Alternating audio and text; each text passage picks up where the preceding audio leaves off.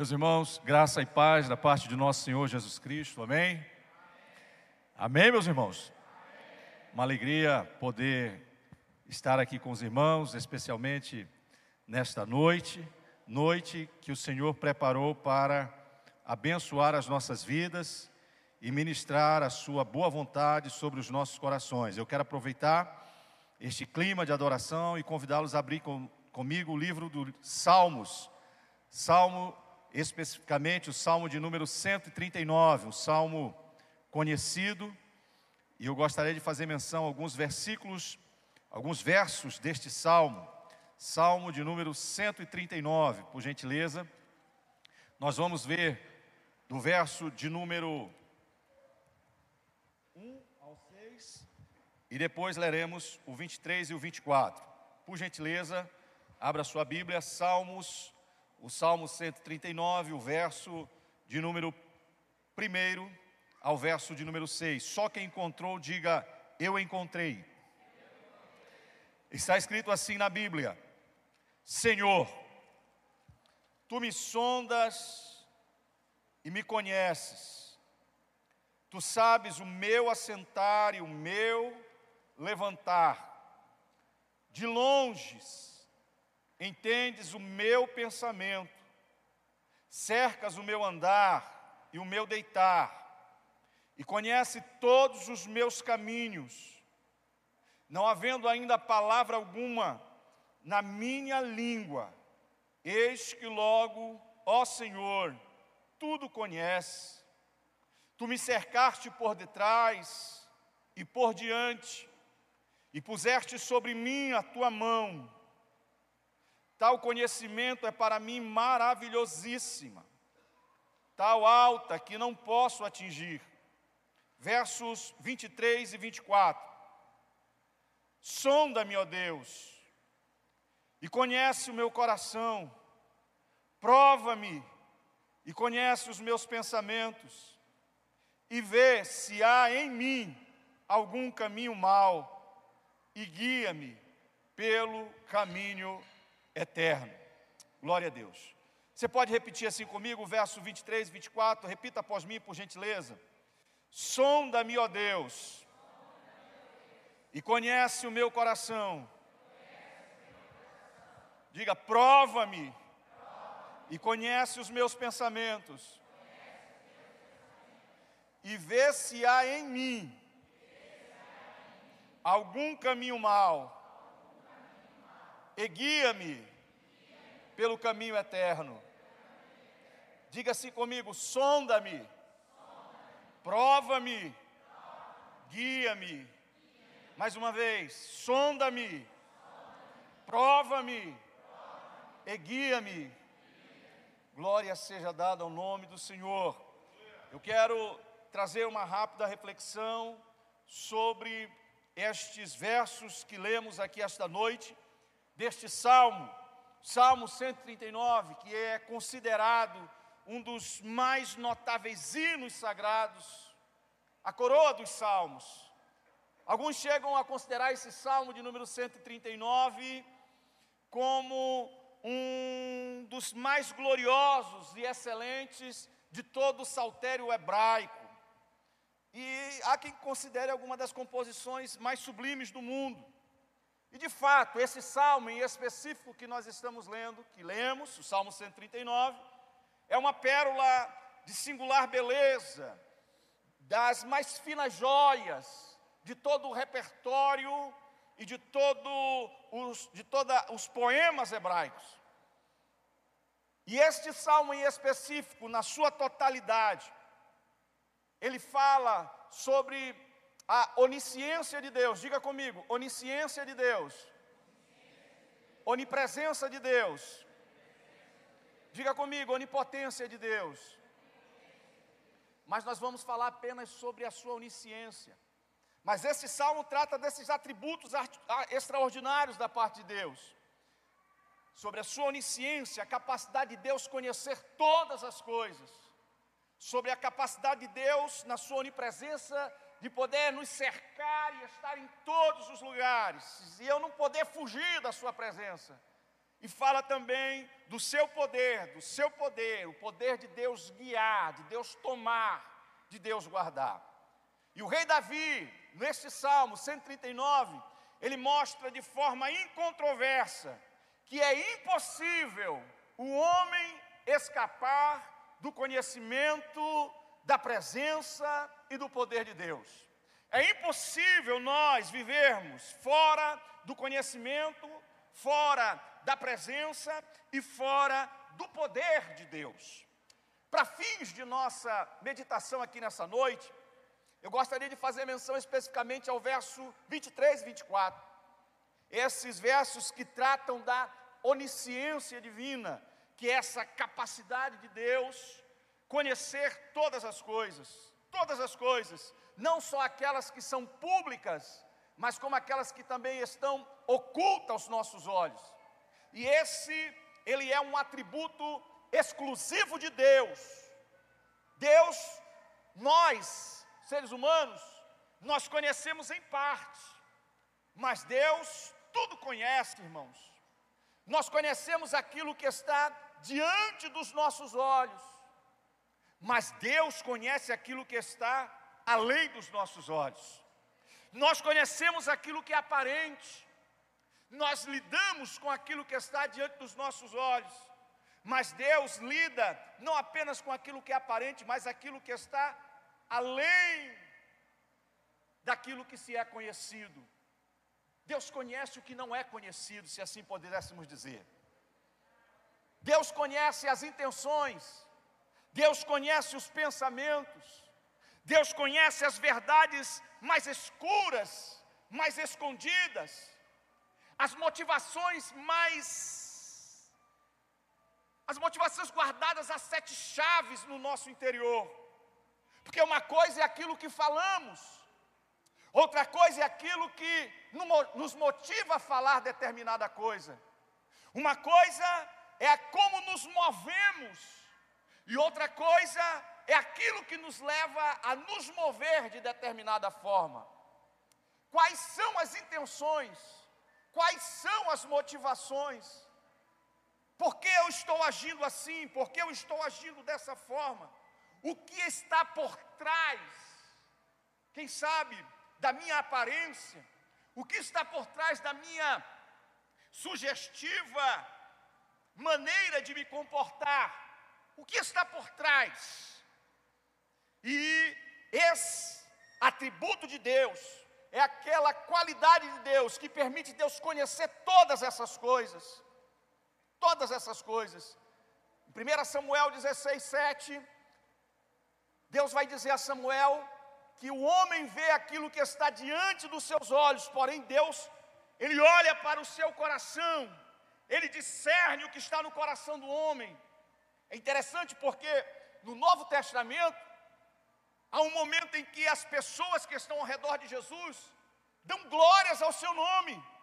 Mas diz a Bíblia, e Jesus os rejeitou, porque a despeito do que eles falavam, a despeito do, da maneira como eles se comportavam, Deus sabia que no seu interior haviam motivações que não harmonizavam com suas atitudes. De maneira que o verso que lemos deste salmo nos revela quão bem Deus nos conhece, quão bem Deus nos conhece. E isso lida com um dos nossos problemas básicos, o problema da nossa identidade. Diga comigo, identidade. Se Deus nos conhece, Deus conhece a nossa real identidade. Quem é a pessoa por trás da nossa personagem? Porque a personagem é a maneira como nós nos apresentamos. Mas Deus aqui está dizendo, e Davi está de maneira poética tratando sobre isso, ao dizer: Ele sonda, Ele conhece, Ele vê, Ele esquadrinha, ele sabe, Ele sabe pensamentos, palavras, antes de que elas sejam ditas. Então Ele nos conhece por dentro. E não só nos conhece por dentro, Ele nos conhece na sua totalidade. Quem é a pessoa por trás da nossa personagem? da maneira como nós nos apresentamos. Quem é você? É interessante, porque lá no livro do Gênesis, existe um personagem muito conhecido, o seu nome é Jacó, diga comigo, Jacó. E quando esse homem nasce, o seu pai diz assim: O seu nome será Jacó. Ele seria o sonho do seu pai. Ele viveria a vida que o seu pai gostaria que ele vivesse. Ele cresce, vê o irmão dele, Esaú, e ele disse: Não, eu quero ser Esaú. E então ele engana o pai, se veste como irmão, e diz: Eu sou Esaú. Mas mais na frente Deus vai encontrar ele, num lugar chamado Val do Jaboque. Diga comigo, Val do Jaboque. E neste val, Deus chega para ele e diz assim: Quem é você? Nós não percebemos isso se lermos de forma corrida, mas Deus sendo onisciente, Deus sabia ou não sabia quem estava diante dele? Sabia. Mas por que Deus faz uma pergunta retórica? Ou seja, uma pergunta que ele já sabe a resposta? Porque Jacó tornou-se um personagem do seu pai, das suas escolhas, mas nunca viveu a identidade que Deus gostaria que ele vivesse, o projeto que Deus tinha para ele. Então, quem é você? Que vida é a que você vive? A que os seus pais escolheram, a que você escolheu, ou a vida que Deus preparou para você? Quem é você? E o salmista, neste Salmo 139, ele vem derramar a sua vida diante de Deus e diante desta realidade, porque ele quer ter intimidade com Deus, ele não quer máscaras diante de Deus, ele sabe que ele não pode enganar a Deus, ele, sabe que é impossível que a sua vida seja passada desapercebida diante de Deus. E diante desta busca por uma vida que agrade a Deus, que permite ele desfrutar de uma profunda comunhão e de uma vida com Deus, Davi faz três pedidos. Davi faz três pedidos a Deus no final do salmo. Ele diz assim: sonda-me, sonda-me, vê aqui dentro. Ele vai dizer: prova-me. E ele vai dizer assim: guia. Diga comigo: sonda-me prova-me, guia-me. Deus, Davi clama a Deus para sondá-lo, para prová-lo e para guiá-lo. Vê quem é que está diante de ti. Mostra-me, Senhor. E é sobre isso que eu quero falar rapidamente aqui essa noite. Diga comigo os três pedidos de Davi. Diga: sonda-me, Diga: prova-me e guia-me. Sonda-me, ó Deus, e conhece o meu coração. Ele faz esse pedido baseado naquilo que lemos no início do salmo, do verso 1 a 6. Em primeiro lugar, ele diz: Deus nos sonda e nos conhece. Ele diz: Senhor, tu me sondaste e me conheces. Nunca houve um tempo, guarde isso, que nós fôssemos desconhecidos de Deus. E jamais haverá um tempo em que estaremos além da sua observação. O verbo sondar no versículo, no verso primeiro, significa examinar com grande empenho, cuidado, profundidade. A ideia de que Deus explora, escava, examina, Ele disseca-nos completamente. Não há nenhuma realidade dentro de nós que escapa ao escrutínio de Deus. Ele diz assim: Eu sondo, eu passo raio-x. Você está falando isso aí diante do povo, mas eu sei por que, que você está falando isso. Você está falando isso diante dele, mas eu sei quais são as suas motivações. Você está dizendo que quer isso, mas eu sei que você não quer isso. Porque eu conheço. Eu conheço o que você não conhece. Eu conheço o que o seu pastor não conhece. Eu conheço o que o seu esposo não conhece, o que a sua esposa não conhece. Eu conheço aquilo que sua mãe não conhece. Eu conheço aquilo que o seu pai não conhece. aquilo que você fez lá no quarto, as sete chaves, eu estava lá. Eu conheço. Eu sou. Segundo lugar, Deus conhece todos os nossos movimentos. Ele diz: sabe quando me assento e quando me levanto. Ele conhece todos os nossos movimentos. Aonde você pensar que vai se mover, para onde você pensar que vai. Ele diz assim: Eu conheço. Eu conheço os seus movimentos. Eu conheço, em terceiro lugar, ele diz: Conheço todos os nossos pensamentos. De longe penetra os meus pensamentos.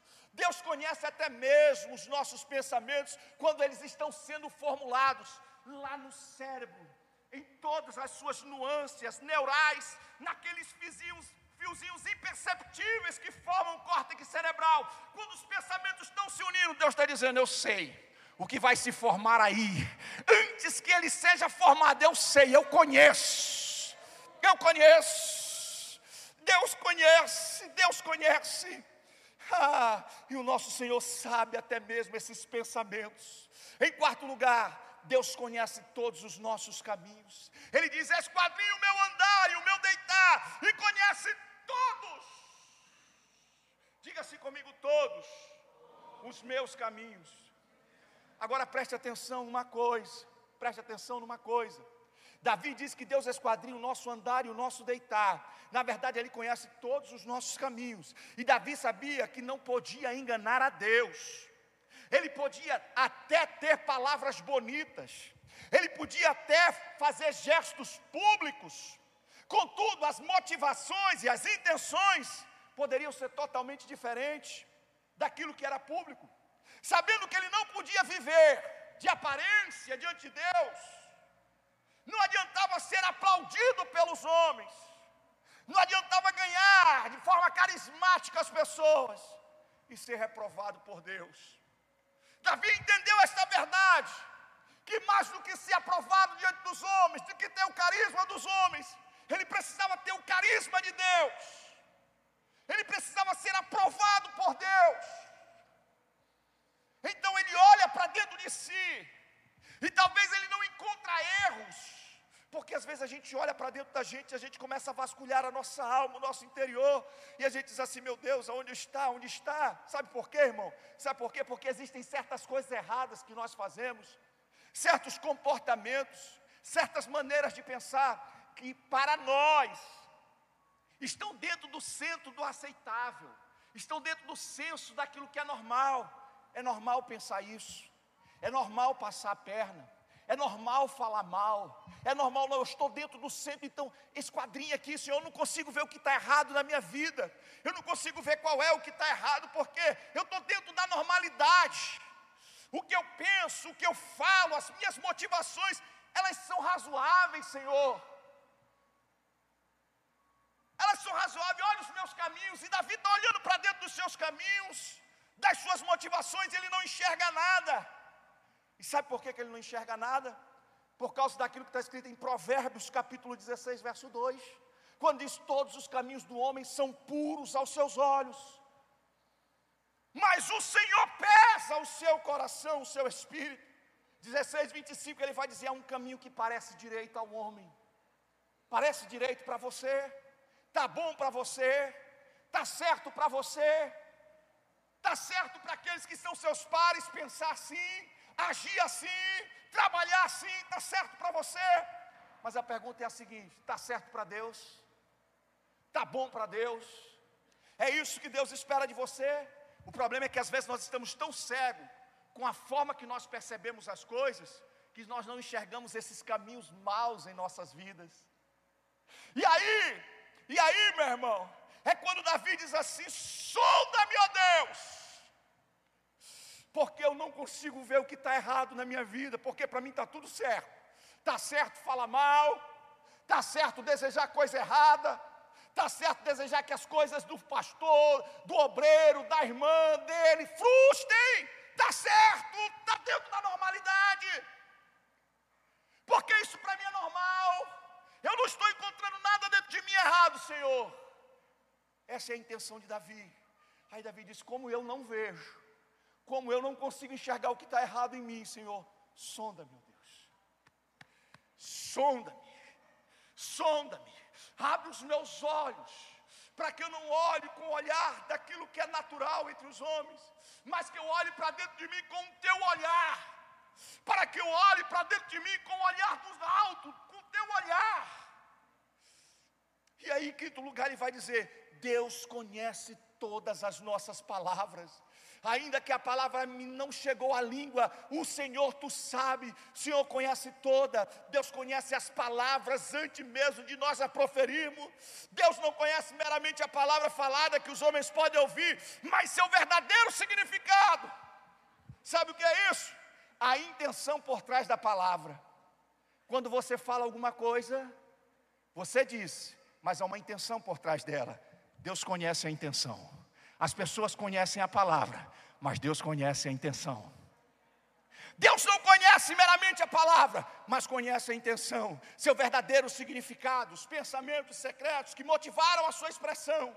Deus não conhece apenas a palavra falada que os homens podem ouvir, mas seu verdadeiro significado, os pensamentos secretos que motivaram sua expressão.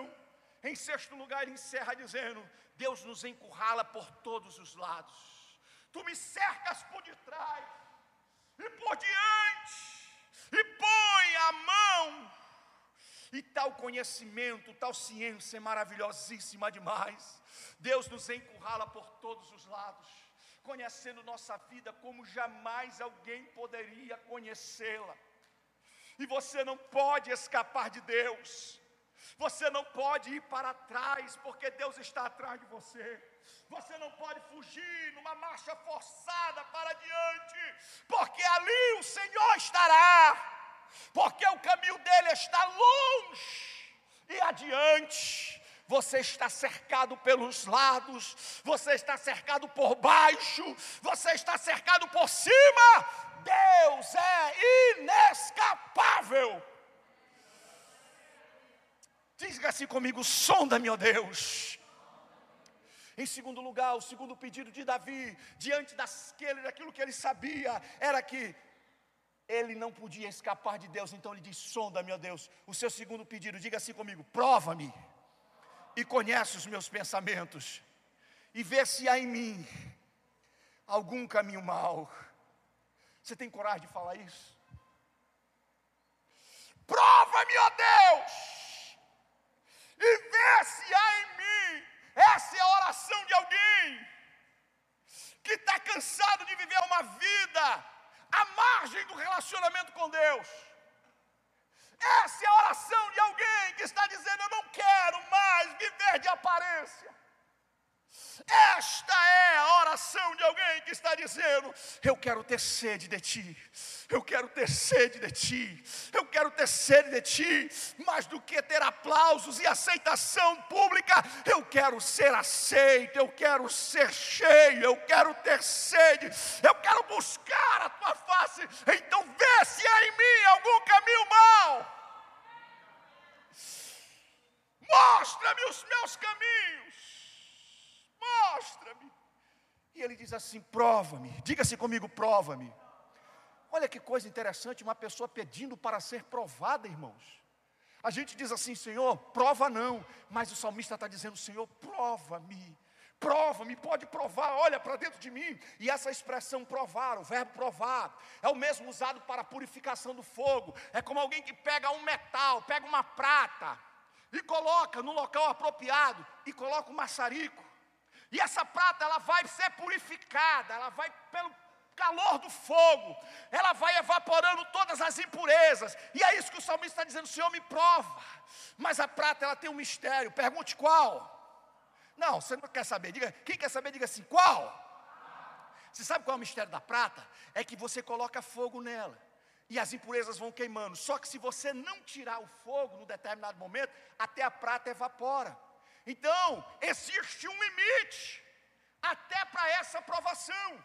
E o que ele está tratando aqui é justamente disso. E qual é esse limite? É quando a prata reluz o rosto daquele que está provando. É quando na prova nós refletimos a imagem de Deus.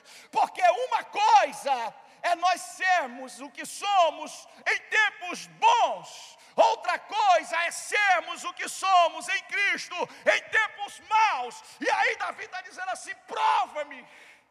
Se eu não sou a mesma pessoa quando eu estou bem, prova-me. Se eu não sou a mesma pessoa quando as coisas não vão bem, eu sou o mesmo, Senhor, tendo e não tendo, eu sou o mesmo, as coisas irão bem ou irão mal, eu sou o mesmo, prova-me, mostra-me, revela-me, se eu não sou a mesma pessoa, Senhor, ou se eu sou uma pessoa instável, que hoje sou muito fervoroso e amanhã não estou com nada, prova-me, ó oh Deus, prova-me. E por que Deus quer provar alguém? E por que Deus prova alguém? Deuteronômio 8:2 vai dizer: Sabe para o quê? E te lembrarás de todo o caminho pelo qual o Senhor teu Deus te guiou no deserto estes 40 anos para te humilhar, para te provar, para saber o que estava no coração. Então, quando Davi diz assim: Senhor, prova-me, ele está dizendo: vai lá, prova-me, deixa a dificuldade, mostra-me nas adversidades e vê o que está no meu coração. Se o que eu estou falando de ser servo do Senhor é verdade ou não, prova-me. Eu não quero viver de aparência, prova-me se a minha fé é uma fé inabalável, porque eu não quero viver de aparências.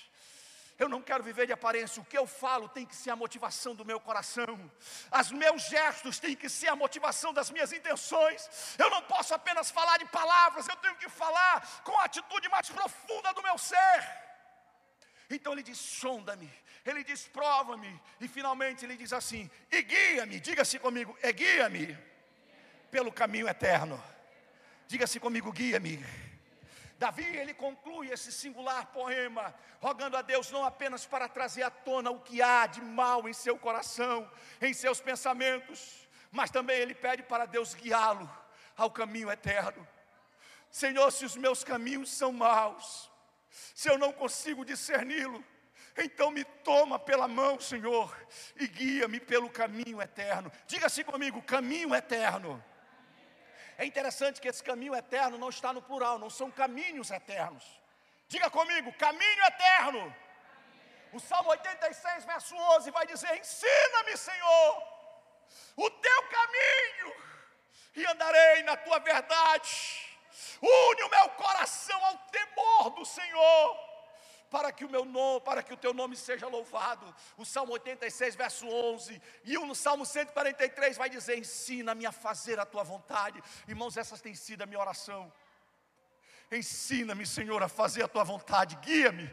E como é que o Senhor vai me guiar? Me ensinando o teu caminho me ensinando a tua vontade, porque eu não quero viver a vida que eu escolhi, eu não quero viver a vida que alguém escolheu para mim, eu quero viver aquilo que o Senhor sonhou para mim, eu quero viver aquilo que o Senhor planejou para mim. Então, Senhor, me sonda, Senhor, prova em mim se o que eu estou falando é verdade ou não.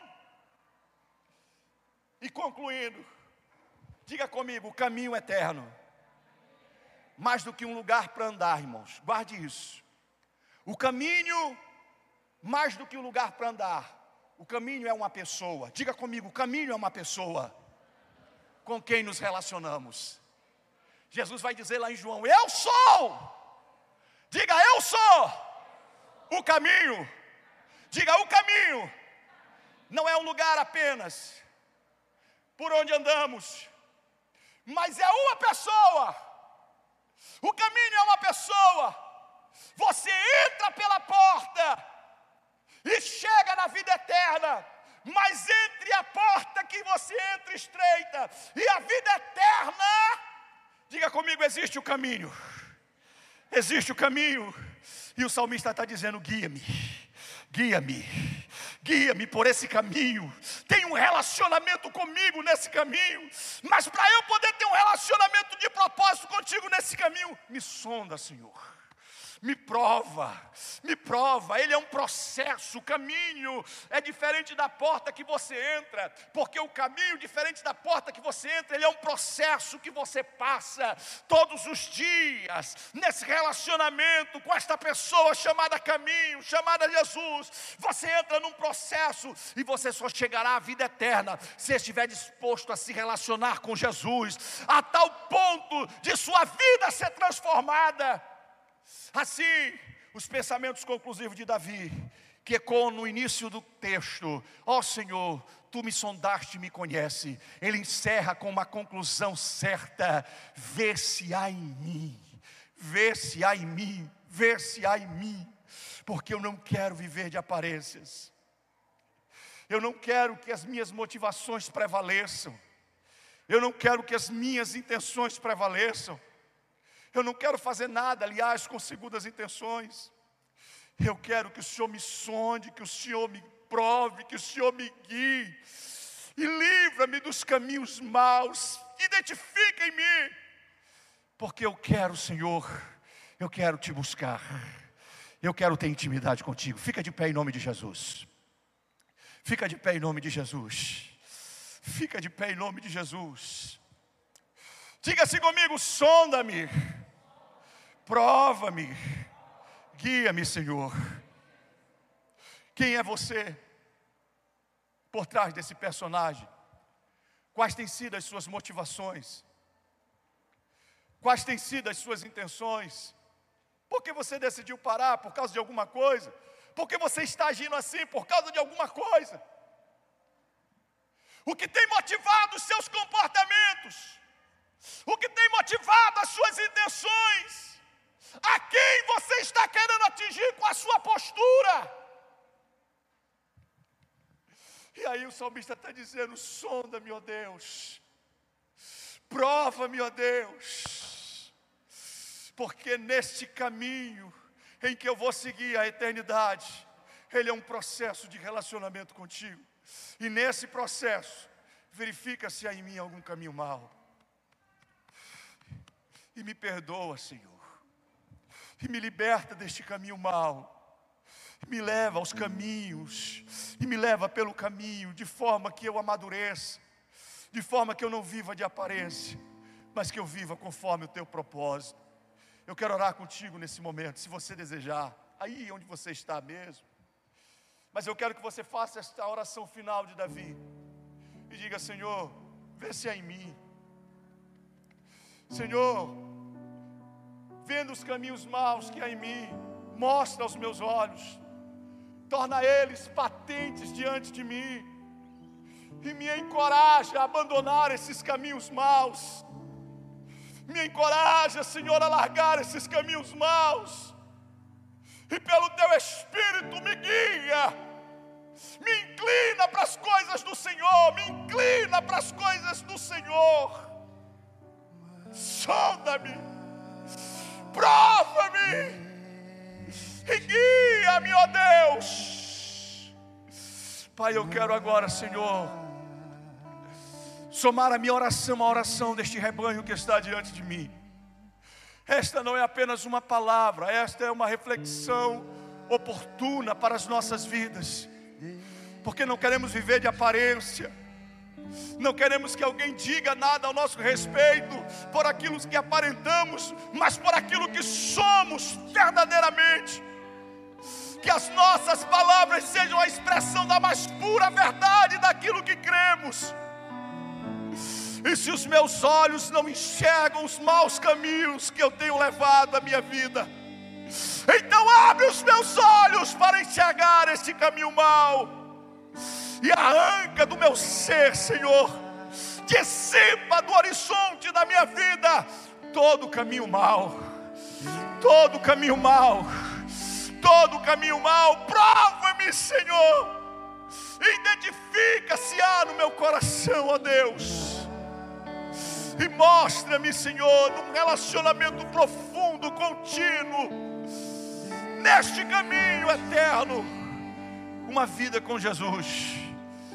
Que a imagem dele reflita através das minhas ações, que a imagem dele reflita os meus pensamentos, que a presença dele na minha vida seja tão intensa como foi daqueles cristãos em Antioquia, quando pela primeira vez alguém disse: Esses daí são crentes, eles são cristãos de verdade.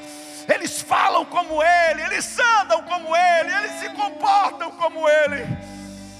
Dai-nos, Senhor, um coração que te agrada. Dai-nos um coração que te agrada, um coração que te agrada, um coração que te adora, um coração que ache graça aos teus olhos, ó Deus.